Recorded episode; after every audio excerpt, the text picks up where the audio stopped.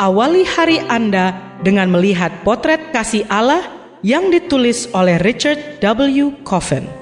Melalui renungan pagi ini, kita akan mempelajari karakter Allah yang menuntun kita kepada kasihnya. Bersama Pendeta Andre Daimbani, selamat mendengarkan. Shalom, selamat pagi saudaraku. Renungan bagi kita hari ini 10 Desember berjudul Iman adalah Ayat intinya diambil dari Ibrani 11 ayat 1 Demikian firman Tuhan Iman adalah dasar dari segala sesuatu yang kita harapkan dan bukti dari segala sesuatu yang tidak kita lihat.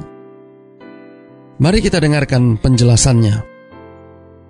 Ayat Alkitab mengenai iman yang terkenal ini dimulai dengan dua definisi yang hidup mengenai iman.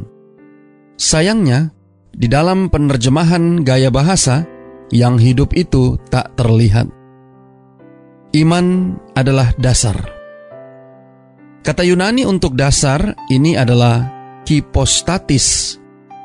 Kata ini memiliki akar kata yang berarti berdiri di bawah dan menjadi istilah filosofis untuk menyebutkan landasan dari sesuatu. Fondasi sebuah gedung atau dasar sebuah pengikatan atau janji. Dalam dokumen komersil, ia merujuk pada jaminan dari sebuah perjanjian bisnis. Karena secara material, real estate, perhatikan kata real, menjadi landasan kehidupan sehari-hari dan kata ini juga berarti hak milik atau sertifikat bukti kepemilikan si empunya tanah.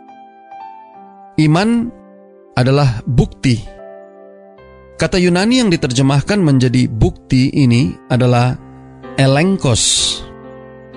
Kata ini merujuk pada bukti-bukti di pengadilan yang menjadi dasar sebuah kasus atau sebuah keputusan itu tidak memerlukan bukti yang tak terbantahkan, tapi sebuah informasi yang cukup untuk tiba pada sebuah keputusan hukum.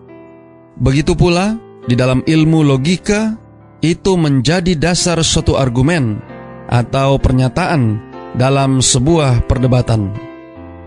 Iman dengan demikian adalah sertifikat untuk segala sesuatu yang kita harapkan rumah kita di sorga dan bumi yang baru. Itu juga menjadi dasar dari segala sesuatu yang tidak kita lihat. Harapan eskatologis kita.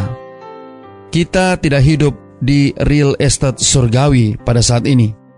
Dan apa yang menjadi harapan eskatologis kita masih belum nampak. Namun demikian, kita diyakinkan bahwa masa depan kita akan terjadi. Penting sekali untuk diketahui bahwa dasar dari keyakinan kita bukanlah pengetahuan, tetapi iman.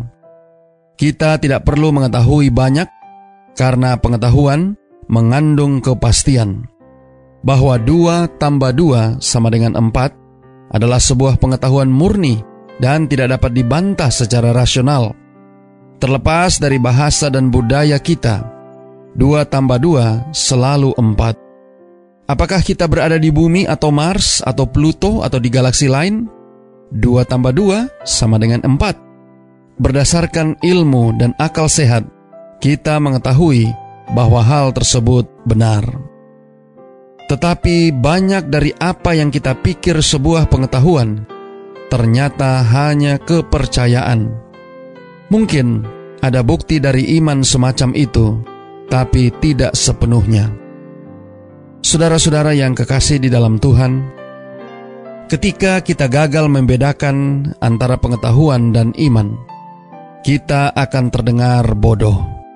Kita harus mengungkapkan iman dengan cara yang tidak akan mengusik orang-orang berpengetahuan.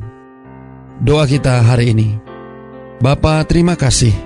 Melalui renungan pagi ini, kami boleh belajar tentang satu hal yang penting dalam kehidupan rohani kami Terima kasih melalui renungan pagi ini, melalui tulisan Ibrani, kami boleh belajar tentang iman. Tolong kami hari ini Bapa, biarlah melalui pertolongan kuasa roh kudusmu, kami boleh dapat memiliki iman seperti apa yang telah kami pelajari melalui firman-Mu, sehingga kami boleh dapat memiliki iman seperti apa yang telah kami pelajari melalui firman-Mu. Terima kasih Bapa. Inilah doa dan permohonan kami kepadamu. Semoga Tuhan senantiasa memberkati kita sekalian sepanjang hari ini saat kita melakukan aktivitas kita masing-masing.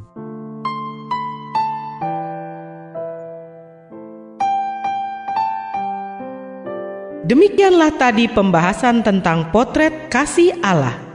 Semoga firman Tuhan hari ini dapat menjadi berkat bagi Anda. Sampai jumpa, Tuhan memberkati.